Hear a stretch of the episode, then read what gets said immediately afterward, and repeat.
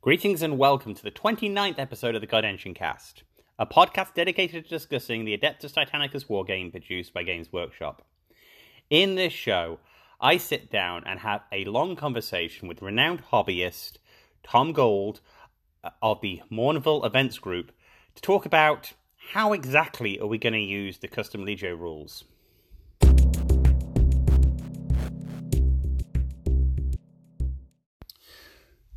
Greetings, Princeps. The God Engine Cast needs your help.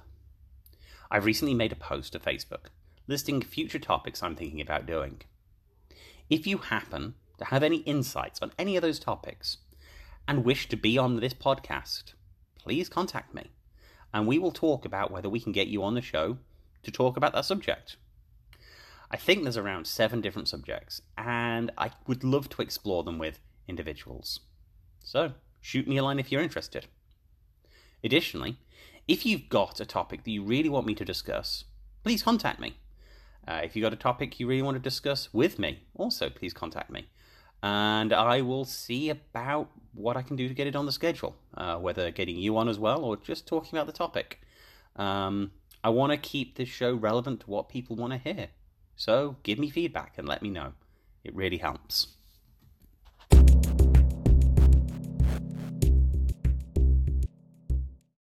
So, news from the community and Games Workshop. Games Workshop's been very quiet as far as Titanicus is concerned. Most of the news in the Heresy is targeted on the new Horus Heresy core book, and it looks pretty cool. At the time of recording this, the uh, previews are going up online on Garrow and places, and people are getting really excited about the new changes to Dark Angels and the Night Lords. It all looks pretty good, and as I said last episode, I cannot wait to see those armies facing off against each other on tables next to me while I'm playing Titanicus.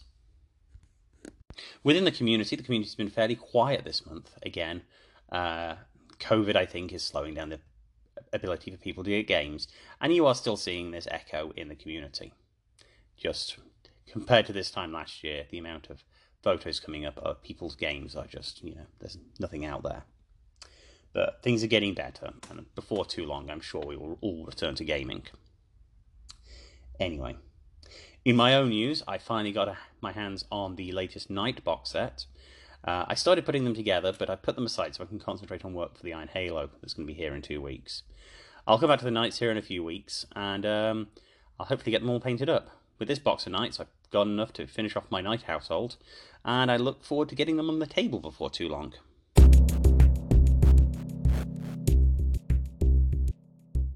Before we get on to the main section of the show, I want to spend some time talking through the Battle of Molech, Treachery and Deceit. This battle is found on page 72 to 73 of the core rulebook. And it's the narrative mission that really talks about the treachery of House Devine as seen in the battle book Vengeful Spirit.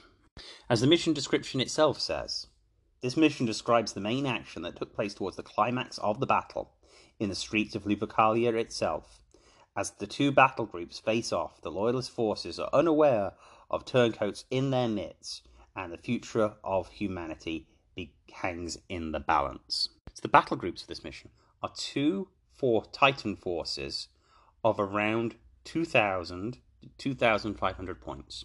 So a fairly sizable game, but not incredibly big.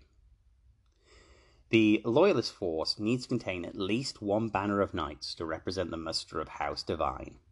The battlefield itself is a 6x4 board set as a dense urban environment. Uh, it talks about having some wide avenues and tight back streets to mix up gameplay. The mission special rule is foul treachery. I'm going to kind of lib this uh, special rule as it's fairly complicated. But basically, at the start of the game, you create a list or slips of paper of every loyalist titan that is not in commanded by a Princeps Senioris. And then you will randomly select from this list. It recommends pulling slips of paper from a bowl.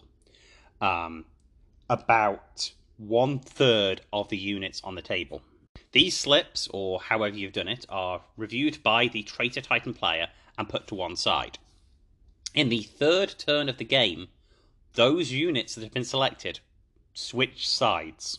When this happens, They're no longer considered to be part of any maniple they were part of, nor any squadron. There is a designer's note here saying that historically it was the Scions of House Devine who were subverted by the law of chaos. But to keep the mission interesting, it should be any of the loyalist units that can turn traitor.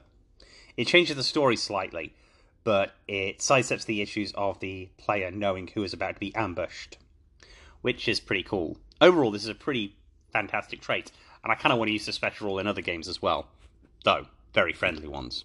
Again, there is a, another call out box for other people's models where the designers talk about, you know, the social contract in moving around other people's models. So this is definitely a game you play with a good friend, more than someone you've just met at a gaming store. The deployment itself would be familiar to players of 40k and 30k as a standard hammer and anvil setup, with both sides getting 24 inches on the short edge of the 6x4. The traitor player decides who's going to be first player in the first round, and the battle lasts six rounds until one player has no units left. Victory conditions are fairly simple. The traitor player wins if all Loyalist Titans at the end of the game are destroyed. That doesn't include the Loyalist Titans that are going to turn traitor, obviously. And the Loyalist wins if at the end of the game they have some surviving models. It is a draw if the Loyalist player only has units remaining which are structurally compromised. So it's a fairly easy system to play, pretty simple winning conditions, and a pretty good game. I think this mission itself is really good. You can probably play around with the numbers a fair bit, probably reduce the points down if you want a shorter game. Um, the actual special mission could be used with any sort of setup on the scenery. Uh, it's really easy to roll into any campaign, um, and I definitely think it is going to be worth a shot to play at some point. Um, I'm going to try and find a time to play it myself, um, and I'll talk about it more on the podcast then. Uh, it sort of slipped by as a one I've not really reviewed, look, read until getting ready to do this review, and I really like it.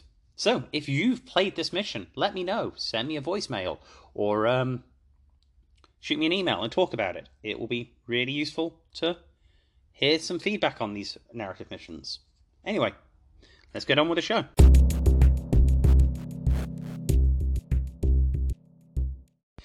So, in today's main section of the show, I sit down to discuss the custom Legio rules with renowned hobbyist Tom Gould. Now, Tom lives in Australia and I live in Oklahoma, so we have a 14 hour time difference. So I got up at 6 a.m. in the morning so I could catch Tom at the end of his day at 9 p.m. I think you can tell that at the start of the episode where I'm getting pretty tired, uh, or I am pretty tired, and I'm a little bit slow and laggy. Whereas Tom on the other side is pretty, pretty on point though I can tell it's getting pretty late by the end of the interview. We have a meandering conversation that I've trimmed out some of our most egregious tangents, um, where we really sit down and look at the point of using the custom Legio rules as far as a event organizer is concerned. We go into this in the interview, but I just want to be very clear. I think the custom Legio rules that are established in the Defense of Ryza book are really good. I don't think there is a real bad combination you could rock in and not have a good game with a friend. But it's probably someone you need to let know what combination you're bringing at least a couple of hours before the game. Um, the question of these rules comes into play when you start playing pickup games at your local store or when you start showing up to events. And that's definitely the conversation me and Tom try and have. And the reason I'm having this conversation with Tom is that he has a long history of putting together sort of rules of erratas for a variety of Games Workshop games. He's one of the main minds behind the Mournival event rule packets. And if you haven't checked it out, go and read it. It's a really in depth rule set for predominantly 30k, but they have a whole side of it for Titanicus. It includes some really fun house rules that you can use in your local games or to run an event. You can find them all on his uh, Facebook page, Mournival Events, which is their group list they use for planning events in the Sydney, Australia area. But all the files are available for everyone, and I know I've been browsing them pretty heavily and stolen several of the sections of rules using the Iron Halo. Um, I would encourage everyone to go and check them out and give them a read. Uh, they're a really good, sensible way to use the rules. He also has a rules FAQ for Titanicus that expands on the Games Workshop one. Some of the points on that FAQ I don't necessarily agree with, and we don't really get into that in this podcast. This is mostly about the custom Legio rules. But again, I'd read over that um, rules Errata, as some of that stuff makes the game really interesting and better. Anyway, with all that said, I'm just going to roll the show. I uh, hope you enjoyed as much as I enjoyed recording it, and uh, yeah, I'll see you at the closeout. Okay, well, thank you for joining me today. It's been great getting you on the podcast finally. So I think we'll start at the top with my standard opening question. Uh, when did you get into Titanicus? Hi, Martin. Thank you for having me on your podcast. Uh, I've been listening to it ever since you first started out and doing a great job of covering lots of interesting topics. Uh, I really like your Legion breakdowns. So keep going with those ones. Uh, when did I first get into Titanicus? Well, when it first came out, really, I'd always looked enviously uh, as a 38 mil 30k player, like most of us, I'm sure, have been. Uh, I always looked enviously at the people who had the big, expensive Forge World resin Titans. Um, few Warhounds, saw the odd Reaver, even the odd Warlord around, uh, but basically uh, thought they took up too much room. Couldn't really see them being used too much in gaming. Display pieces, yes, and they cost an awful lot of money. So I held off and held off, and had some mates playing Epic. Uh, played Epic ever since Epic came out back in the '90s, and um, so they were wooing me as well. But I held off trying to get those old models as well because I was pretty sure at some stage Games Workshop would do the right thing and release a new and updated Titanicus, and lo and behold, they did. So as soon as it came out, I jumped. Fantastic. Uh, what particular Legio do you actually collect yourself? Uh, I collect Legio Crucius. Now, that's not because of any particular allegiance in the 28 mil game. I know there are some people who are, have a lot of Ryza type stuff. Uh, like Brendan Hickey, for instance, over at Sons of Heresy podcast. Shout out to those guys. Uh, but I was never into Mechanicum or anything in the 28 mil game. I just uh, thought that I would like to pay, paint white and black, so I had a look at around at the different paint schemes and the backstory to Crucius and the um, the colours jumped out at me. Do you attend much? Eight, Do you play much AT over in Australia? How big's the scene?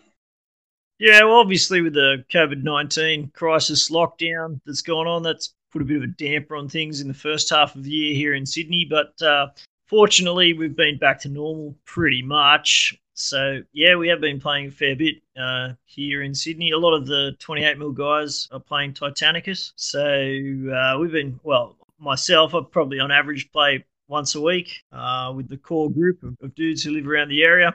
And uh, we also have events once a month. And not every one of those events is uh, contains Titanicus. Uh, uh, most of the time, they're 28 mil, but there is one coming up this very next weekend. I'm not sure when this podcast will actually go out, so really sound like a, a really a date to anybody. But um, uh, at our monthly events, probably one in three of those has Titanicus at it as well, uh, where we'd aim to get hopefully at least um, eight players. I think the next one that we've got coming up's got, got about 10 Titanicus players across two days. So that should be good. Um, hopefully, get in three games in a day. So yeah, we we play a fair bit. It's pretty active scene here in Sydney. Uh, there's some guys further north in Newcastle. I know um, quite a few guys up there playing as well. That's the next big city. Yeah, we, we might be doing some uh, gaming between them. We might go up to them, them down to us, uh, chatting about that. So it could be good.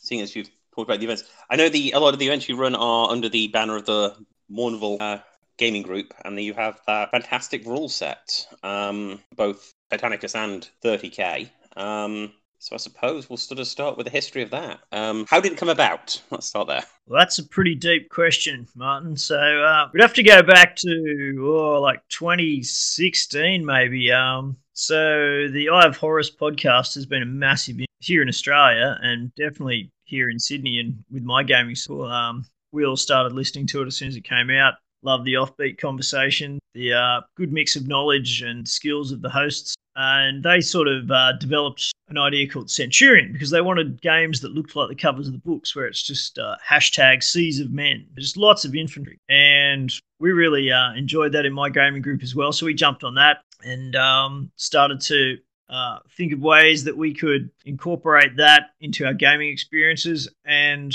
it didn't really gel that well with just taking a centurion style army full of infantry to a 3,000 or 2,500 events, point event, which is what was running here in Sydney at the time. Because your bolt guns wouldn't do anything to flyers, knights would kick the shit out of you, tanks would run over etc., etc., etc. So we decided to start running our own Centurion events, and that's how Mournival Events was born, basically. And we also had some real lore fiends who wanted to dig down. Istvan 3 was one of our really early interests and passions. And at that stage, it was basically the end of the Great Crusade. And when you go back and read Book One, they talk about how there were enormous company structures that could be reasonably specialized. So then we started to develop the Mournival Rites of War, which are for Centurion, but you can still use them just fine. People have, I know, in 28 mil games like Age of Darkness games. Uh, to emphasize, say, a breacher company or probably the most famous and the most favorite one, and that's the Destroyer Company. So we played around with a few ideas, did some play testing, some people's ideas, and uh, invented the Rites of War. Some of them require additional units. So we started to make up new units to cover areas of the backstory and the novels that weren't covered by the Forge World rules. And also, um, agents were a big thing. Uh, the Eye of Horus guys were running their uh, events once a year, and they'd have uh, really deep narrative with um, like rogue traders and navigators and agendas, sort of mm-hmm. semi role playing type uh, aspects to it as well. So we started to use all the agents, and they're pretty widespread here in Australia. The Oz 30k with Andrew Hollis, uh, he's sort of overseeing all that stuff coming together. Okay, awesome. Rogue, rogue traders and assassins and whatnot. So that's a really good addition because, uh, you know, you've got the whole book Nemesis, which is about assassins, yet you can't run an assassin using the, the existing rule set. So it was to fill in a lot of blanks, and uh, most people seem to to get on board with it, and uh, it really adds to the options. And having more options is never a bad thing. No. So that that's the rationale behind the 28 mil part of it, and from that we got, I would say, somewhat experienced with um, writing rules and tweaking things. And so when Titanicus came along and a few things became apparent, to, we were pretty confident in my gaming group, especially after playing a few games of Titanicus, apply those sorts of things as well. So one of the first things we did was to introduce the options for carapace weapons that are in the 28mm game but aren't in the current rules uh, Games Workshop for the quarter scale game. And that seems to be fine. So we just okay. It's awesome. Um, if any of my listeners haven't actually sat down and looked at the Mournival Rules pack, I've got a link in the show notes, but check them out. The, uh, the Carapace weaponry and the addition, alternate weaponry for the Reaver Titan both are really nice, good, fun things to run around with. Uh, also, the missions, changing the missions up was a big thing. I was just listening to your one with Henry Chown. That was a, a good episode. And uh, you guys talked a lot about missions, and missions really do play um, a way more huge part on the game than what the Legio rules. Like like Henry said, uh, two episodes back when he said that um, it seems a little bit wrong to just have a mission that's killing stuff, especially in the asymmetrical setup for Titanicus, where you will probably have a different mission to your opponent. It seems a bit wrong where one player might just have to kill the opposition, whereas the opponent might have some sort of maneuver or objective based uh, mission and objective. So, um, yeah, we sort of stripped out all the, the kill the killy type ones and put in all ones about position and maneuver. And also um, we're working on running campaigns here in Sydney where we'll have development and advances for our Titan experience and hopefully get all our princeps named up and develop characters for our individual engines. So uh, we've also tweaked things a little bit with a campaign in mind.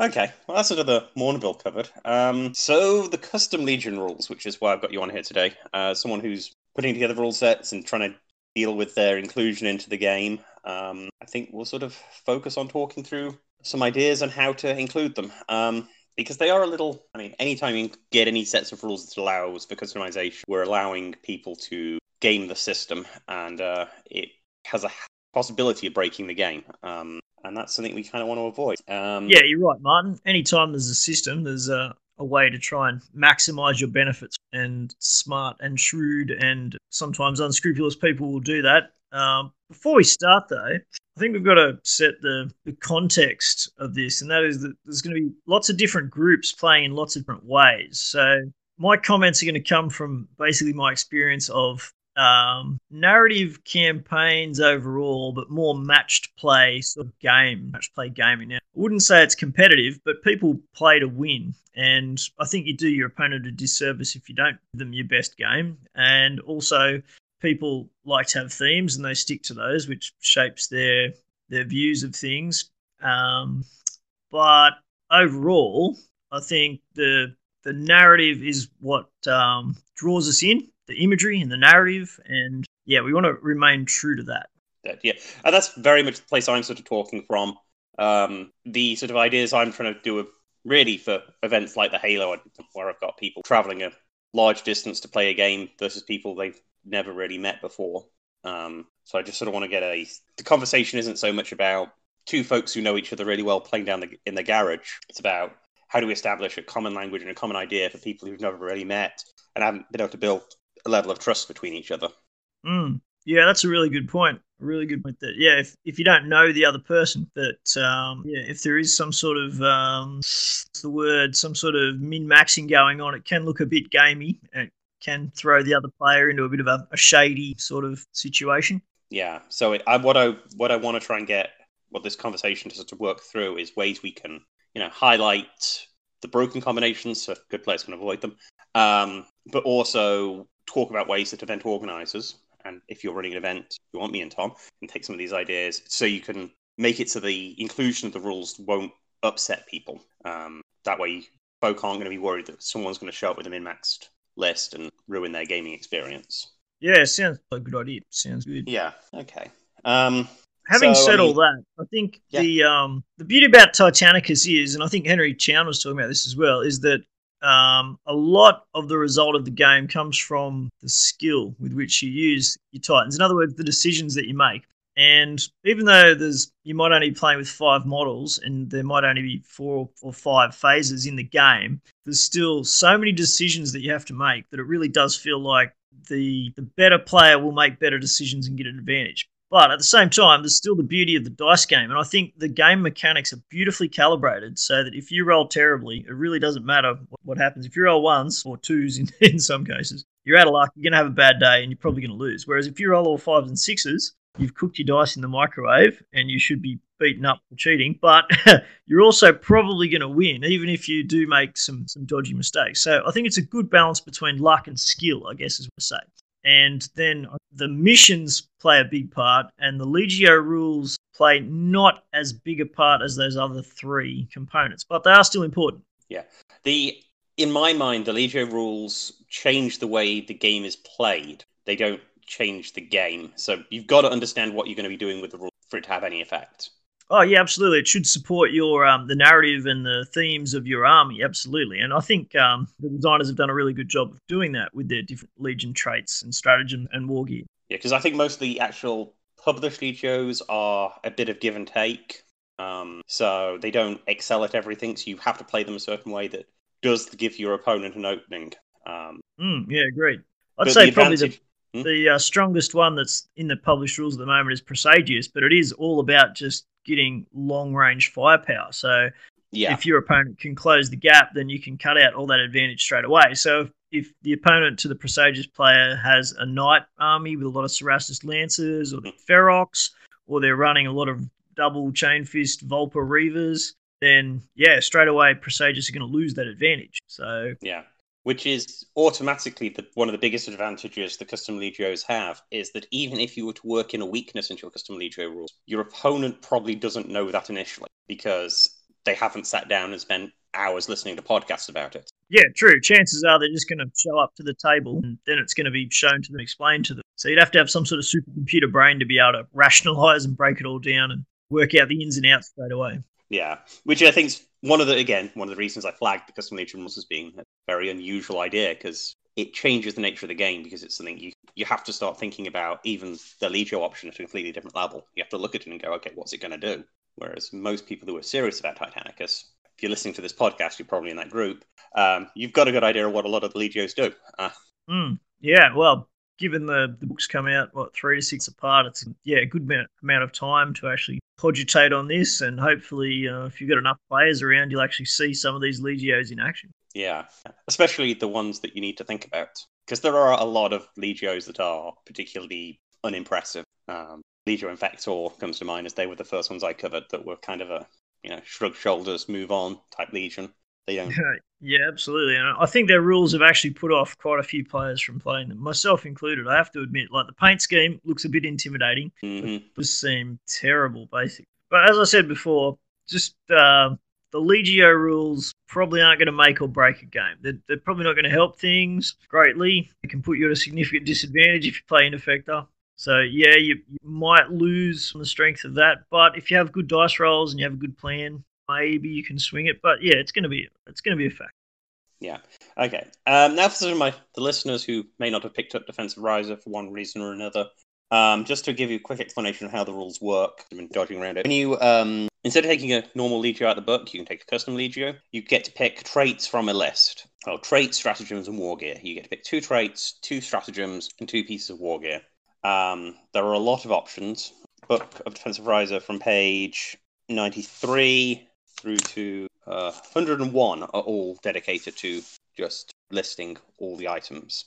So we're not going to go through them all here today. I picked Defense of Ryza and flick through them yourself, but it's broadly the same to the list that we put out in the White Dwarf middle of last year. Yeah, they um full credit to the, the games writers. They did fix some ones that were quite problematic. There were some terrible ones, like uh, Elite Magos was so good, a no brainer to take. So this new iteration is better. I think you can take this down to your local gaming club with it and play your friends with no worries. I think it's pretty well balanced because um, the go-to options are the go-to options, but even they aren't as broken as Elite Magus was back in the day. Uh, also, on this point, um, just comparing to the existing Legios, most existing Legios have four special things. There's a couple that have got five, like Volcanum, Volcanum, Gryphonicus, Defensor, and Mortis have five things. But other than that, every pre-existing Legio is four, so they're perfectly on par in that regard. Uh, generally speaking, the existing Legios, if they do have five, one of the options tends to be pretty weak and not really used. Four seems like a good number. It enables people to customize their battle groups and their individual engines to reflect a theme. Yeah. Yeah, I mean that's the thing is you only get four points, so you can pick two traits, and then you've either got two stratagems or two pieces of war gear you can take. Which it it which in itself is a good limiting um, system. You could just take like two of each, which is kind of how I ran it accidentally for a while using the uh, White Dwarf one because I'm terrible at reading at times. Um, it can be lead to some very brokenness. Get cut down onto the real meat of the subject and talk about ways we would use to start, you know, limiting abuses the provisos yeah, we well, here place. in here in Sydney, um, probably got about mm, about a third of the players that are using custom Legio rules. Okay. So I've just thrown thrown it out to them and said go for it. Um, being in the Mournival mindset, I have Mm-hmm. errated a couple of things that jumped out straight away to myself and Michael John that seemed a little bit disproportionately good. And that was Mhm. the macro charges and the tracking gyroscopes. hmm But other, other than that, I said, um, we said, just uh, follow the rules and pick your four trait stratagems, and war gear and make up your Legio and go for it. And we've been playing games against dudes that have custom Legios, and things seem to be going reasonably well, pretty pretty well, all things considered. So Okay. it doesn't seem like in um, my meta there's too much abuse going on, but there are some definitely some stronger choices. Well, um, do you increase the point cost of both the tracking gyroscopes and macro magazine or macro charges, right? Yeah, macro charges. That's right. Um, so on, uh, I read Goonhammer. They're pretty good. They didn't seem too concerned about macro charges. Uh, we've had a bit of a discussion, and you seem to think macro charges are about on par for their cost. But Michael John and I thought they were uh, fairly um, fairly powerful given the points cost, effectively turning things like volcano cannons into bellicoses for a pretty minimal. Yeah, I mean, so a macro charge does increase the size of the blast and does increase the strength. Yeah, so it goes from three inches to five inches and increases the strength by one. Yeah, no, that, that that's I can see where you guys are coming from because it is a pretty cheap upgrade because you're it, you're looking at plus twenty points to yeah. No, I think I take it back. I can see the problem with it because you could throw that on a um, a plasma blast gun on a war warhound and it's suddenly a really scary gun. Yeah, that would be the most egregious example of where abuse could happen. So if you had a um, dual plasma warhound, admittedly it'd be a little bit more expensive, but pumping out strength 11 large blasts every time. I already rate it as perhaps one of the best better weapons in the game. Oh, yeah, absolutely. Oh, well, I mean, it goes for strength 10 and then up to 11 with the macro charges, but you can get all sorts of bonuses to go way beyond that. Lupercal, if you're running a whole lot of hounds, side armor, pre existing damage on the track, experimental weapons. And with that large blast, it's probably not going to scatter. Like, it only scatters D10. So if it only scatters like three inches, it's still going to cover that initial hole over. Yeah, that five inch blast is really accurate. It's the Mm. Yeah, it increases the accuracy. yeah the weird rules interactions. Yeah, the larger blasts are more accurate. So yeah, it does a lot of good. I I kind of wish they've reduced the strength of the weapon. Um, I think that would have been a easier fix. But Yeah, like I think more Daxus does that. mm, Mordaxis. I believe so. rule. Yeah, and Yeah. that made sense that the, the blast is dispersed over a larger area, so I could I can get behind. yeah, if you if you reduce the strength, it would be worth the twenty points. But I think you're. Do you know how? Can you remember how much you've increased the points by? Increase the macro charges 40 points instead of 20. We bumped it up for an extra for all Titans, excluding Warbringers. So we had a couple of bits of feedback actually that said the Warbringer is a little bit weak, maybe needs a bit of a bump. So having a Warbringer where you could have um, dual volcano cannons Mm-hmm.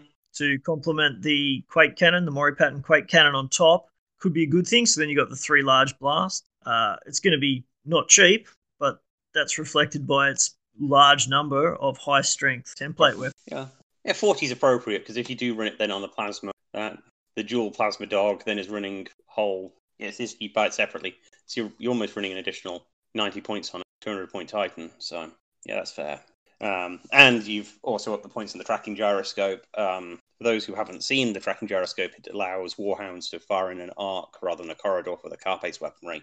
And yeah, Yeah, no the Warlord character. Uh, also, No. the um, Warbringer as well. So initially, Oh, okay, yeah. um, we just said uh, a flat increase to 25, but then some people said, what about the Warbringer? That's only one weapon, not a paired weapon. And that's a very good point. So we changed it so that the Warbringer, no increase for the tracking gyroscopes, but for the Warlord, it's 20 points for the pair weapon. So effectively 10 points. And the rationale for that one is that using a Warlord to get things in the carapace requires skill. But if you include tracking gyroscopes, you're basically taking that whole aspect of skill out of the also it means you don't need to possibly maneuver because warlords are pretty ungainly to push the reactor turn to arc so you're reducing the load on the plasma reactor these tra- tracking gyroscopes which is Yeah. an important consideration plasma management's really key in this game Yeah. And I think I was discussing with um, the interview I did yesterday, the guy called Nick. I'm not sure when it's going to be out compared to this interview, but um, the tracking, the carapace mounted weaponry on the warlords are the weapon that's most likely not to be covered by scenery as well, which is why Mm. it's so important that you it is locked in that corridor. Um, yeah absolutely i basically build all my terrain so that the warlord's carapace weapons still see over the top because i figure Yeah. if you've got a terrain that a warlord's carapace can see over then a reaver can or a warbringer can fully hide behind it just Yeah. because the warlord isn't always here basically everything else can be and yeah, I've, been sort of playing around with the maths of uh, terrain height, and I work out that if you can hide a warhound completely, most guns in the game aren't going to shoot because the Reaver and Warlord guns are low slung, apart from Hmm. the carapace weaponry. yeah But it will true. give you scenery that's still tall enough for Reavers to step over. So you stop lim- So you, you you don't. So the scenery doesn't start limiting movement. So you get the balance between maneuverability and uh, line of sight blocking. Oh, that's a really interesting sweet spot. Yeah, um, but that starts falling down horrendously once you start putting the tracking gyroscopes out there because Mhm. suddenly those the Warhound's corridor goes away and it's got a lot of firepower on, on its top and it's going to be able to just blow things up. Yeah, high high volume and high strength in some cases, firepower. Yeah, it's pretty good stuff. The Warlord Carapace, it's just like the on the Reaver, the Carapace weapon on top of the Reaver is oh just a gem. It's pro- arguably the most valuable weapon on. It's got the 360 and such versatile ops as well.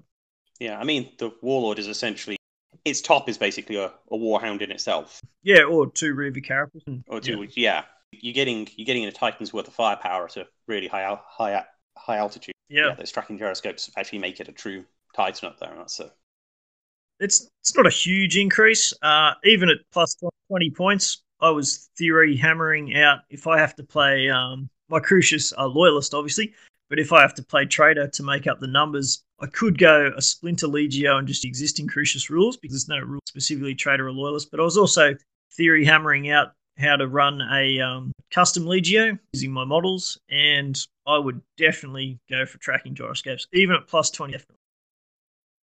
Yeah, and I think most of the other war gear they've got is generally pretty pretty mundane. I don't really see many places we have a huge difference. I mean, I, I don't rate the ranging aspects that seem to.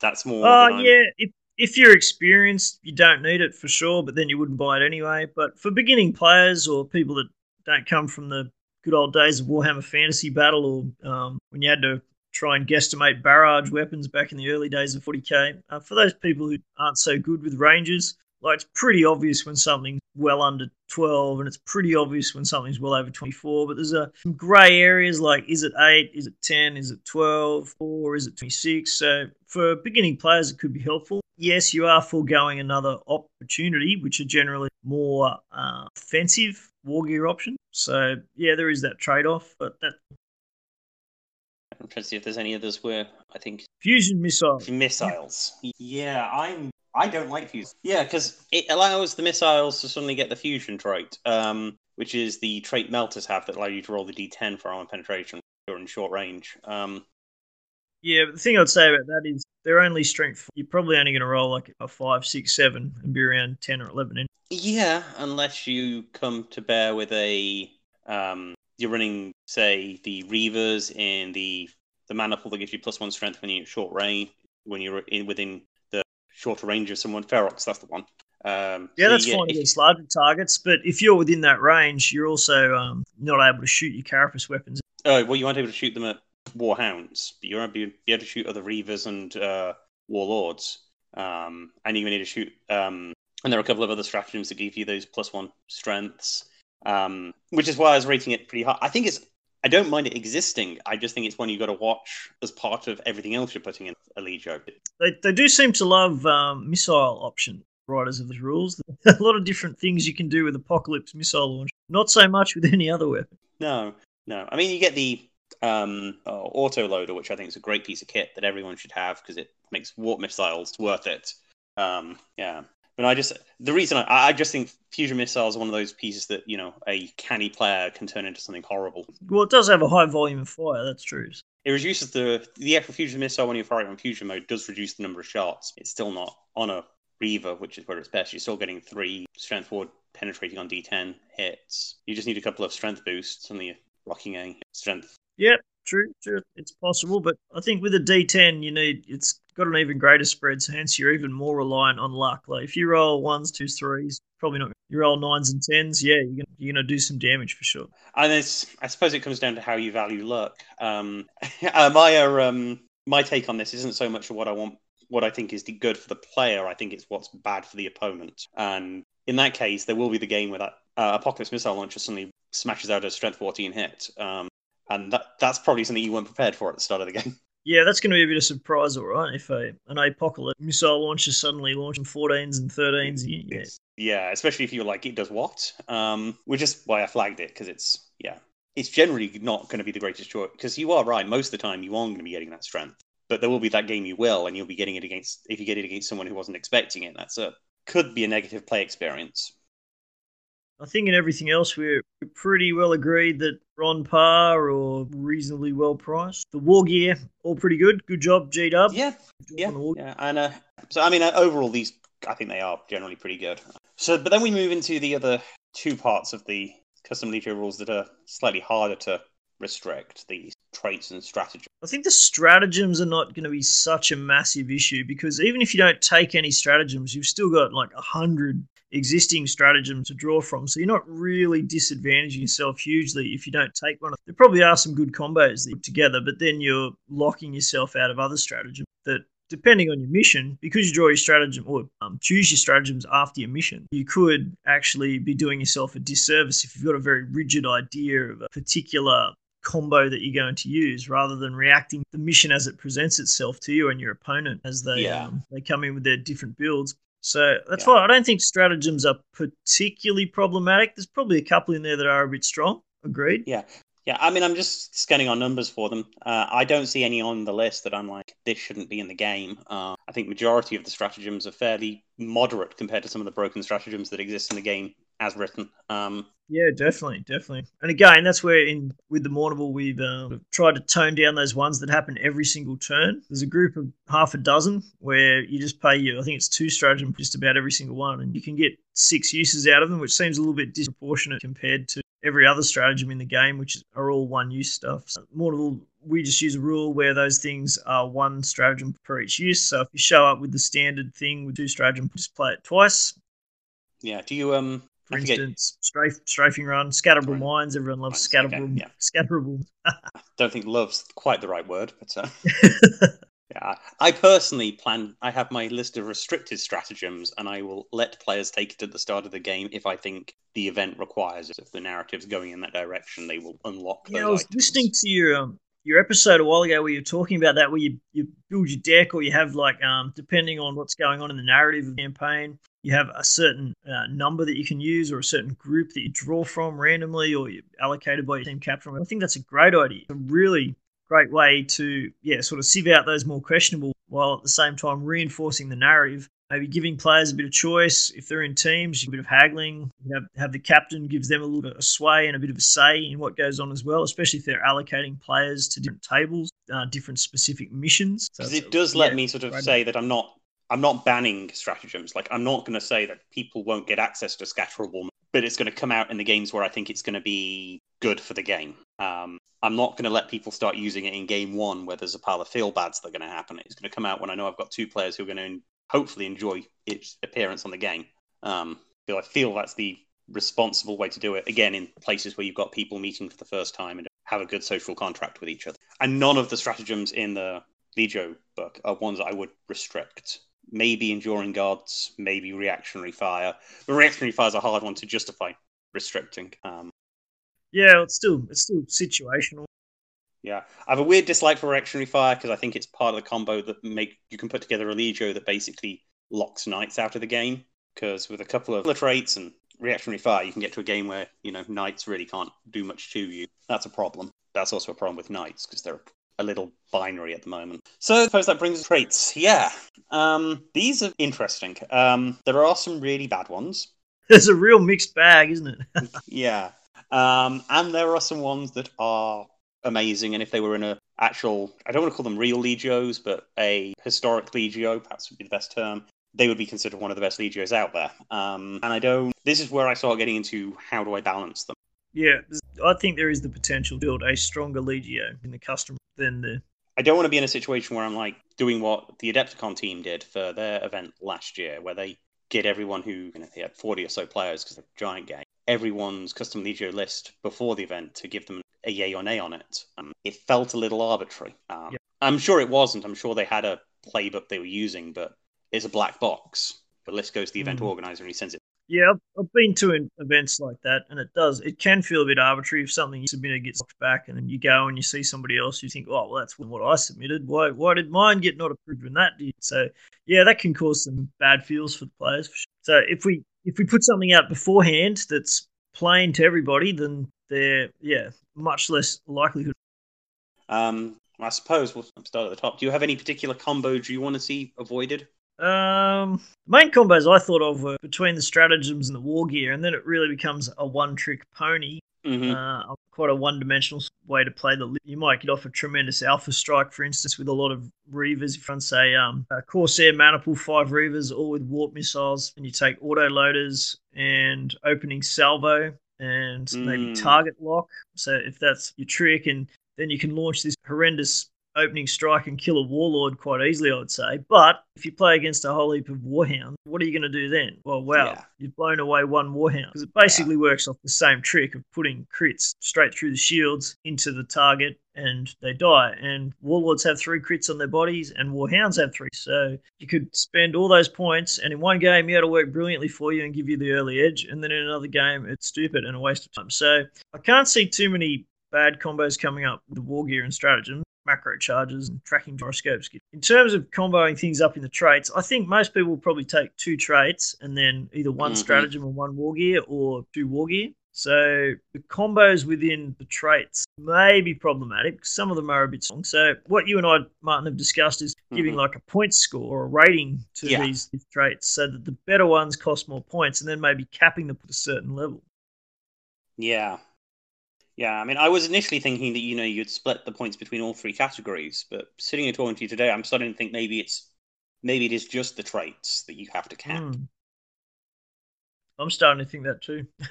like, um, like because thinking about it, the stratagems and war gear will because you've got points and strategy, well, stratagem points and then actual equipment points that you're using. There is going to be a resource you're already trading. So you, mm. if you take a stratagem, you're going to have to use one of your stratagem points in the game. So it's going to it self corrects. Yeah. The, the reason traits are better to take is because you use it, you want expending any in-game resource to use them. Yeah, Um, exactly. you're getting rules for free. Um, Yeah, effectively. And Prasagius is reasonably strong Legio because they have three traits. So effectively, they get three things for three. Everyone else gets one or two. yeah, and they're breaking, and because of that, they are definitely breaking the system, uh, and it's why they Hmm. are one of the better legios out there. Lim- controlling the just the picking of traits, and not worrying about stratagems of war gear is the best way forward. So from the from the top, we've rated the best trait as Vanguard fighters, Yeah, we've rated that five out of five. So this one, um, I don't agree with the Goonhammer interpretation that the Warhound Titans, or I think it's scale seven or smaller, which is only Warhounds at the moment, get plus one to hit, Homer, and if they're not within six inches, they get uh, plus two to the command checks, so they can do free command, uh, full stride, and they can do full full stride and first fire without needing to make a command check if there's no when there is no friendly titans within six inches of them. Yeah. So I think that that last proviso within if there is no friendly titan within six inches, I think that applies to both parts of the rule. So also for the plus one. But some people think the plus one applies all the time. I don't agree. And if that's the case, it's a terrible rule and it needs to be errated straight away by games. It's definitely, uh, in my reading of it, it's when you're within the six inches because it's Yeah, that was my reading of it too, because it's all just one big long sentence. So it's one sentence to me, and I think it's the only way to make it bal- balanced. But even then, it's still really good. yeah, still really good. So that one gets five out of five. Uh, next really good one is Masters of Defense. Yeah. Uh, can I? I just want to say with Vanguard Fighters, it would still get five out of five, even if you didn't get the um, add one to rolls to hit, because the ability to automatically assign orders to a Titan, especially with the Loyalist trait, of being able to swap those um, orders out, means yeah, if you're running Loyalists with Vanguard Fighters, you're basically saying you can take whatever orders you want. Yeah, and especially on Warhounds, where they've got Mhm. Pretty poor command, like basically the worst in the whole game. Because with your Yeah. knights, you've got your high scions to give you the plus two to the check. Yeah. Whereas with Warhounds, the only really way you can buff it is if you're in a certain maniple, for instance, or you've got the uh, squadrons going down with the squadron orders. But Yeah. then you've got the disadvantage of losing activations, and you have to give them the same order to get the bonus. So there's a trade off there, and this game's full of good trade offs like that. Whereas this one, yeah, there's no trade off other than you have to be more than six inches away. So I guess you can't share shields. That's a bit of a downside, but massive upside to be able to get those Yeah. free orders for That's Titans that aren't particularly reliable. it's actually an upside at the start of the game as well because sharing shields in their first couple of turns is a bit of a trap for warhounds anyway. So um, at least how I run them. True. It is quite satisfying when you can put a even a small blast, the three inch blast down, and you know you're going to hit one and clip the other one, and Yeah, a total of three hits. Even with a bit of a scatter, it's even better for the scatters because you can scatter onto the other guy and still get the same result. Yeah. So yeah, if you Fair if you're running a full warhound force, you suddenly start getting the urge to run packs of three, and you group them together, and suddenly the enemy strips all their shields and destroys like three of them in a turn. They couldn't do that if you were split up. So I mean, you're going to lose some warhounds in that first turn of fire, but you're only losing one or two. Whereas Vanguard Fighters ties that really well because it means you aren't going to be deployed next to each other, and then by the end of the game, you aren't worried so much about orders generally. The order game changes. Yeah, the- um, the full stride's quite handy early on with the warhounds to get them up the flanks and maybe through the enemy lines, get around behind. I know when when I lo- I've been running uh, Ferox, and when I have a warhound and, and they can get around behind a warlord or a warbringer, it's very bad news for that larger titan. Get up inside the shields, point blank range, targeted attacks at the body, put a lot of damage yeah, in. yeah, I I really it's just it's just good trait. So the other one we both disliked were Masters Defense. Yeah, so Titan from this Legio, Titans from this Legio can move at full speed when backing up, so that's a very big bonus. So full move backwards. In addition, when a Titan from this Legio is attacked as part of a charge order, it may immediately move backwards up to three inch and make a single weapon attack at the unit that attacked them. If they do this, increase the reactor by one. Each Titan can only do this once per round. The move and attack is resolved after the effects of the charge order and the subsequent resolved. So that that second part, all about when you're charged, is handy. It's nice. Um, yep, it'll be useful. The first bit's really good, being able to move Mhm. at full speed backwards. Yeah, I mean it's I say it literally every episode. The Corsair is the best maniple in the game because it changes the maneuver the maneuverability of the game, and this basically allows you to make any maniple into the game into a sort of sawn off Cor- Corsair. Like it will kind of work. Yeah, absolutely, because you can make a turn before you move, and then you Mhm. changed where your your rear arc is, so you can change the direction that you get that full movement in. So yeah, it is basically a de facto Corsair. Yeah. I mean, I fear the oh new heavy maniple with a pile of warlords running that. You're never going to be. They're going to always be backing away from you, and they won't be racking up their extra heat to move backwards. That and tracking gyroscopes on the same uh, Legio list would be a really scary proposition. Um, Well, thanks, Martin. You've helped me round out my custom Legio rules for when I, I run a um, Extergimus mana. right, so we, we both rated that one a five as well. yeah, yeah. The other two. Okay, I've got two of the five. You've got one other. So uh, you said noble lineage was pretty strong, which is during deployment before any units have been deployed, Reaver battle titans can be paired to do this. Choose two Reavers from the Legio within your battle group. They don't have to be part of the same maniple. Uh, paired Reaver titans may be formed into squadron at the start of each round. These squadrons last until the end of the round. However, they can't share void shields. So. Yeah, I'm. Uh, I'm going to revise my rating of a three. I'm going to put it up to a four. I think it is quite handy to have that um, coordinated attack. Squadron orders, maybe, but coordinated attack. There are plenty of maniples anyway that allows you to share shields that you'd be taking uh, pile of reavers with. Um, so it's not a huge loss that you can't share shields. As I just said, sharing shields isn't that great. Um, Mm-hmm. but yeah, the combined attack, the ability to give both of them the same order easier. You're basically going to give them the command value of warlord. Um, so you get two of those on the flanks. If you're being crazy and give them volcano cannons first fire, you've got a whole barrage coming in from two different angles. Yeah, and I just think it's easier to abuse because it's an ability to give plus one strength. It ties into that fusion missile combo because then you can pack fusion missiles on them and suddenly be getting strength five d10 at it. So Yeah, true. If you play your angles right, you'll be getting some arc bonuses. Mm, yeah, it all adds up to a, a juicy combo for sure. yeah. Okay, so the next one you've got at five is Plating of the Gods, which the traitor only one. When a friendly Titan from this Legio is activated in the strategy phase, roll a d6 on a 4 plus, it recovers a point of structure in a location of the controlling player's choice. This cannot recover a point of structure in a location that has suffered critical damage. If a natural 6 is rolled, the Titan can repair a single point of critical damage instead on a location. I think it's quite handy because it's one of the few ways that you can actually recover structure. yeah, makes it about equivalent to the Psi Titan for its ability to regenerate. Um, now, the reason I haven't set this to the highest rank possible is I'm not scared of it comboing. Um, there's no other rule in the Legion. There's no other Legion in the Legion set that will make this any better. Yeah, it's primarily the the offensive ones that combo together, isn't it? There's not too many um, offensive or repair type ones that you can really together too much. No, and it it will it can't combo, but it is really good. I mean, it is. I have a hard time coming up with a custom traitor household uh, Legio that doesn't use this stratagem. The next one where you have a five and I gave it a four was Duty and Honor. And this is the Loyalist Legio one. Friendly Titan from this Legio may be issued a different order via the Adaptive Tactics Allegiance ability once per round instead of once per game. Now, I've been thinking more about this and I tend to agree with you, Martin. I think this is probably one of the strongest ones. Yeah, this is the one I've test driven. I took it out on the table a while ago, and it is really good because the, the the ability to change your orders on the fly is really useful. Um, and it combos with so many other abilities in the game because there are plenty of ways to get orders a lot cheaper.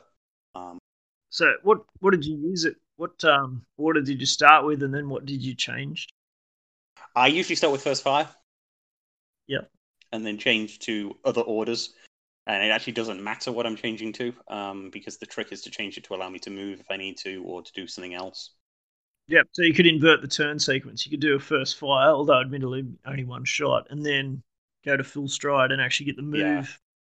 instead of the other way around. Yeah, it's pretty handy. Yeah, I think I think I did a charge, which I then s- switched to a split fire. Oh, there's been several times where I've wanted to split fire. I haven't set it up earlier on in the orders phase, and then I only realised later.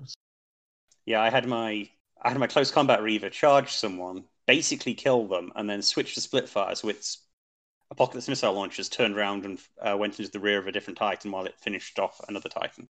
Oh, nice. Yeah, that's interesting because um, most of the chargy bonus type stuff seems to be for the traders, but that's a good way to buff the loyalists with the combat weapons, the melee weapons. Yeah, and doing it doing it once in game isn't terrible for the loyalists. Um, doing it every turn because you can also turn off shutdown orders if I'm remembering the rule correctly. So it actually it invalidates stratagems because you can take the mines that will shut titans down. Well, okay, they go off the end of the movement phase. The shock lancers as well, and there's the shock mines as well that shuts you down. Yeah, uh, I just went back and read the rules, and it's only emergency repair that you can't change. Mm-hmm. Yeah, so you can turn off shutdown, which is really nice. Yeah. Um, but it's also, you know, means that it's awkward to. It's it's upsetting for your opponent if they've been able to get you shut down in the first place. Because it's pretty. Yeah, there's not too many ways you can do it in the game, really, at the moment. Um, like the Princeps wounded, and you unlucky mm-hmm. enough to roll. I think it's a one on a D10. Uh, Natrix shocks lance, lancers, which have all sorts of um, hurdles to overcome to actually get the yeah. shutdown. Yeah, good point. Yeah, I think the the primary way I've seen it done is the stratagem shock mines because it's like 2 mm-hmm. points. But yep. you know, so at which point you've got an auto. I don't care. Oh, you shut me down. I miss the um, repair phase, but I don't miss the repair phase because I'm shut down in the repair phase, so I lose the two heat. Mm. And your hmm. servitor clades actually still work. So, so you haven't lost anything. Didn't get a movement. True. All right. So that's all our, our top tier one. The low tier one, I think, were about the same. Um, I basically don't care about loci of the cause, but no, I don't think it's a great one either because it's contingent on many things. During the strategy phase, Allied Knight banners add two to the result of any command check when issuing an order that has already been successfully issued to one or more of the Legio's Titan. So first of all, you're going to have knights, and then you need to issue them an order, and then that order needs to be the same as what's been issued to one of your Titans. Yeah. And it's even it's even worse. It seems because when you start then doing the math, it's like, well, to get any benefit from it, you need to take a lot of knights, which means you aren't taking Titans who are going, and the knights aren't going to get any benefit of any of the other traits. yep. So true. Yeah, there aren't any. Well, I don't think there are anything anything else out there other than I think the Crusade banner that helps buff knights. Whereas there are some legios that have better knight supporting traits and equipment. Yeah. Um, so it's kind of yeah, which is why I just read it at one point like it exists, and if you take it, you're basically saying I'm I'm being nice and I'm going to take a, a slightly worse trait as, the, as my other option. Um, True. Uh, another one that I didn't rate too highly was the Black Shield trait. So the Traitor trait was really good. The um, Loyalist trait was really good. But the Black Shield one, the Path to Ascension, seems pretty weak. Titans from this Legio may reroll failed command checks provided they are within 12 inches of two or more the Titans from this Legio. In addition, Titans from this Legio can share shields with friendly Titans from this Legio that are currently under the effects of the shutdown order if they were in the squadron. Yeah, everything about the Black Shield so far has been fairly weak. A problem. Um, really nice idea. Yeah, this path to ascension isn't. It's not worth giving up your trait for. No, I don't think so. Um, ideally, you don't want to be in shutdown orders, so you never want to have to use the second half of that rule. Yeah, it's it's good, but it's amazing. No, no, there are plenty of other ways to get a little bonus on your command, and a lot of the other traits are better. Yeah, there's a lot of other traits. Command are probably more if you have a, a certain playstyle. Yeah, between gunnery command and motive mastery, you're getting plus two on nearly all orders.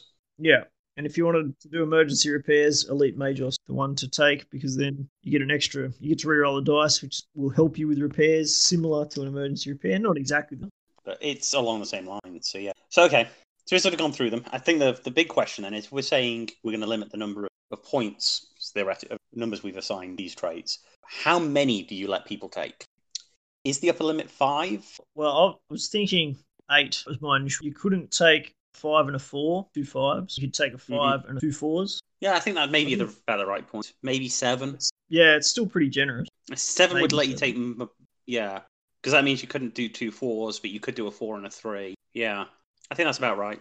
Because then you could rock, you know, Vanguard Fighter and one of the ones we've ranked as a two, which is generally terrible. Yeah, true. If you're going to take a five, you'd have to end up taking. And it does allow you to do Dark Reputation for defense, which is a broken combination, but if you're a knight player, you should be aware of it. Well, it makes knights even more one shot than what they already are because they happen at the end of the phase. So you get your your one shot with your charge with your lancers, your knights. If they don't kill the titan, then yeah. Um, Dark Reputation, for those who haven't read the book, um, means that Knight Banners at the end of the movement phase are shaken if they're too close to an enemy Titan. So they've really got to kill that Titan the charge. Otherwise, at the end yeah. of the movement phase, be shaken, step away from. Yeah, which is fine, and they still get that. I was my initial read through the rules, I was I know I was on several Facebook groups saying it's the most broken combination, in the game, but because of the when it happens, it's not that bad. Hmm. The knights still have a chance to kill you. It's just a good way to. You're basically going to sink all your abilities in stopping knights, hitting you again on that second in the uh, next round. So Possibly even killing them with Masters of Defense with your yeah. one weapon. Yes, yeah. I mean, there's a good chance you can do that because even a um, smash attack's pretty good against knights. Mm. Playing a game where I had uh, a warhound facing a Ferox warhound facing off point blank against another warhound, and I laid into the opponent with my turbo lasers, did some damage on the body, and then targeted the body with the Vulcan Mega Bolter arm, and took it all the way to the end of the track, and then all the way to the end of Crit Three, and I was like, no, why can't I kill this enemy warhound? And then I remembered, ah, smash attack. So my warhound leapt up and kung fu kicked the other warhound straight into the body, and only needed to get one hit and one point of damage, and that was enough to take it off the end of the crits for the body, and boom, catastrophic. Yeah, I've Very I've sad. developed a, a very nasty habit of getting my warhounds that are running in the red reactor track, giving them charge order and just charging enemies. Um, because they'll charge in, give you a smash attack, and then probably overheat in a dramatic way. So, okay, I think that sort of covers general thoughts. Um, I think I'm going to go for. I mean, I know you had the other guys from the Eye Horus look at these num- numbers as well. So I'm probably going to go and create a compiled point score and uh, limit traits for the Halo. So I've had some people expressing interest, and I've been trying to find a fair way to do it. I'll give it a try with giving them. Yeah, I think it's an interesting. It's nice and um, transparent. hmm And only limiting the traits because it doesn't matter.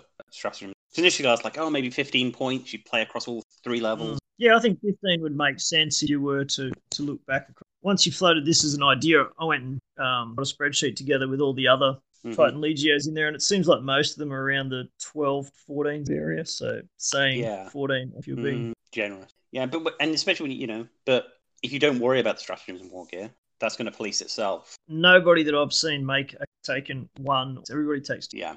I know. No, the last time I played it, I just took two traits. I didn't even worry about stratagem war gear. Well, as a Crucius player, I always just use my traits as well. I never worry about stratagems because we don't have any, Mhm. and I don't worry about war gear because I think the Crucius war gear is the worst war gear in the game. so Yeah. bad. Yeah, I they are on my to review list. And I suppose as we uh, move towards the end, is there anything you want to add? Ah, no, thank you for having me on. it's it's been interesting. Yeah, I like the way that uh, I came in with some thoughts, and having this discussion with you, Martin's really made me evolve in a, my thinking on a few things. So dialogue's always good.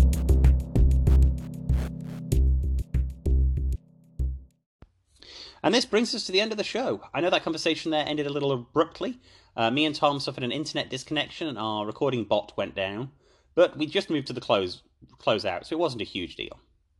Anyway, I just want to thank Tom again for coming on the show. It was a pleasure talking to him for those two hours, and uh, I look forward to finding another excuse to sit down and talking to him.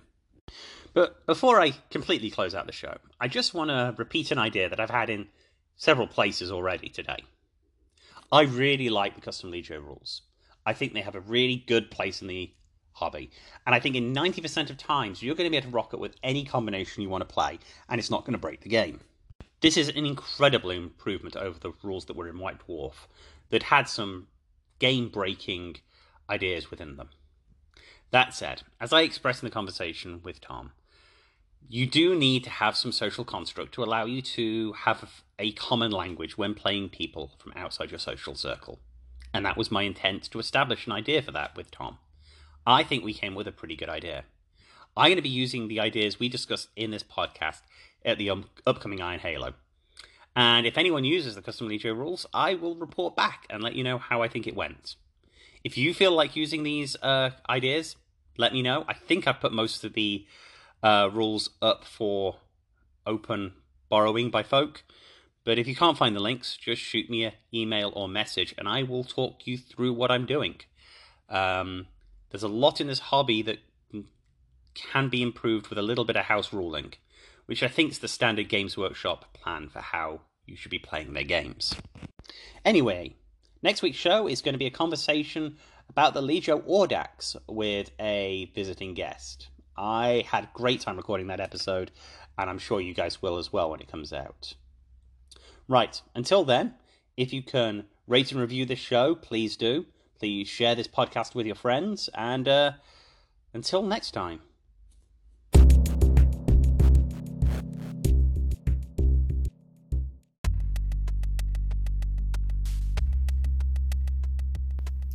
Thank you again for listening to another episode of the God Engine Cast, a podcast dedicated to discussing the Adeptus Titanicus game produced by Games Workshop.